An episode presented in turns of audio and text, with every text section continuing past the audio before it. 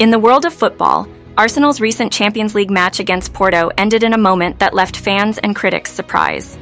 The Gunners faced a tough challenge in the last 16 first leg away game, concluding with a 1 0 defeat, thanks to a late goal by Porto's Galeno.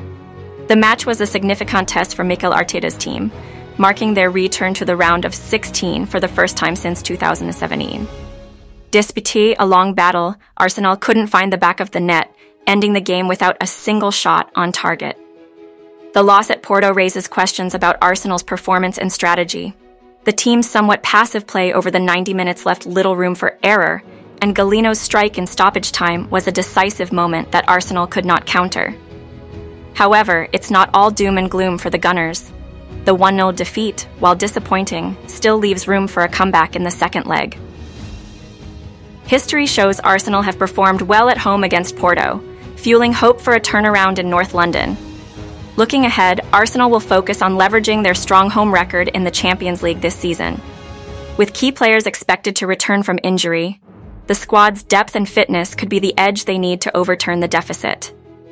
As the second leg approaches, Arsenal's journey in the Champions League continues to be a testament to resilience and strategy. Will the Gunners rise to the occasion? Only time will tell. Porto, under Sergio Conceição's meticulous guidance, demonstrated a level of organization and discipline that left little room for Arsenal's usually dynamic attack. Veteran captain Pepe, leading his team with the precision of a choreographed dance, showcased Porto's defensive prowess, a testament to their season's strong defensive record. Arsenal, possessing the ball but unable to penetrate Porto's compact defense, found themselves stifled.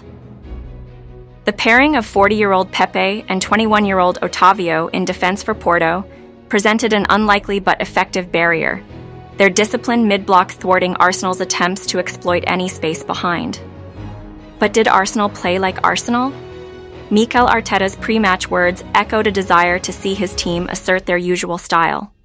However, what unfolded was a more cautious version of the Gunners, indicative of the high stakes and tension inherent in Champions League knockout stages. The game was marked by moments that shifted momentum, from Declan Rice's early booking to Galeno's near misses. Arsenal's play was settled yet unadventurous, their movements predictable and lacking the sharpness to dismantle Porto's compact setup. Looking ahead, Arsenal faces the task of showing a more assured version of themselves in the second leg. The need for quicker build up play and more dynamic off the ball movement is clear if they wish to turn the tide in North London.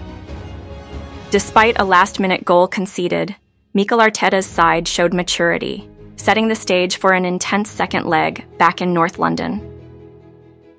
The match itself was a chess game, filled with strategic moves but lacking in fluidity, something that seemed to favor Porto more than Arsenal. Yet this game was more than just a battle on the pitch. It was a lesson in the dark arts of continental football, with the game racking up 36 fouls, the most Arsenal has seen in the Champions League this season. Arteta's remarks post game shed light on areas for improvement, emphasizing the need for better ball management, increased aggression, and more creativity in the final third. It's clear Arsenal has work to do before the return leg at the Emirates. Looking ahead, Arsenal faces Newcastle in a Premier League clash, a game that not only offers a chance for redemption, but also preparation for the challenges that lie ahead in the Champions League as Arsenal gears up for the next leg of their European journey and their upcoming domestic match, the lessons learned against Porto will be invaluable. With tactical tweaks and a sharpened focus, Arteta's side is poised to show their growth on the international stage. At GeoRumor, we bring you the latest on world affairs, news, breaking news, and more. Don't forget to subscribe, comment, like, and share with friends and family. Your engagement keeps us going. Until next time, I'm Olivia Smith signing off. Keep the global conversation alive. Remember, GeoRumor provides news updates. It does not offer professional advice.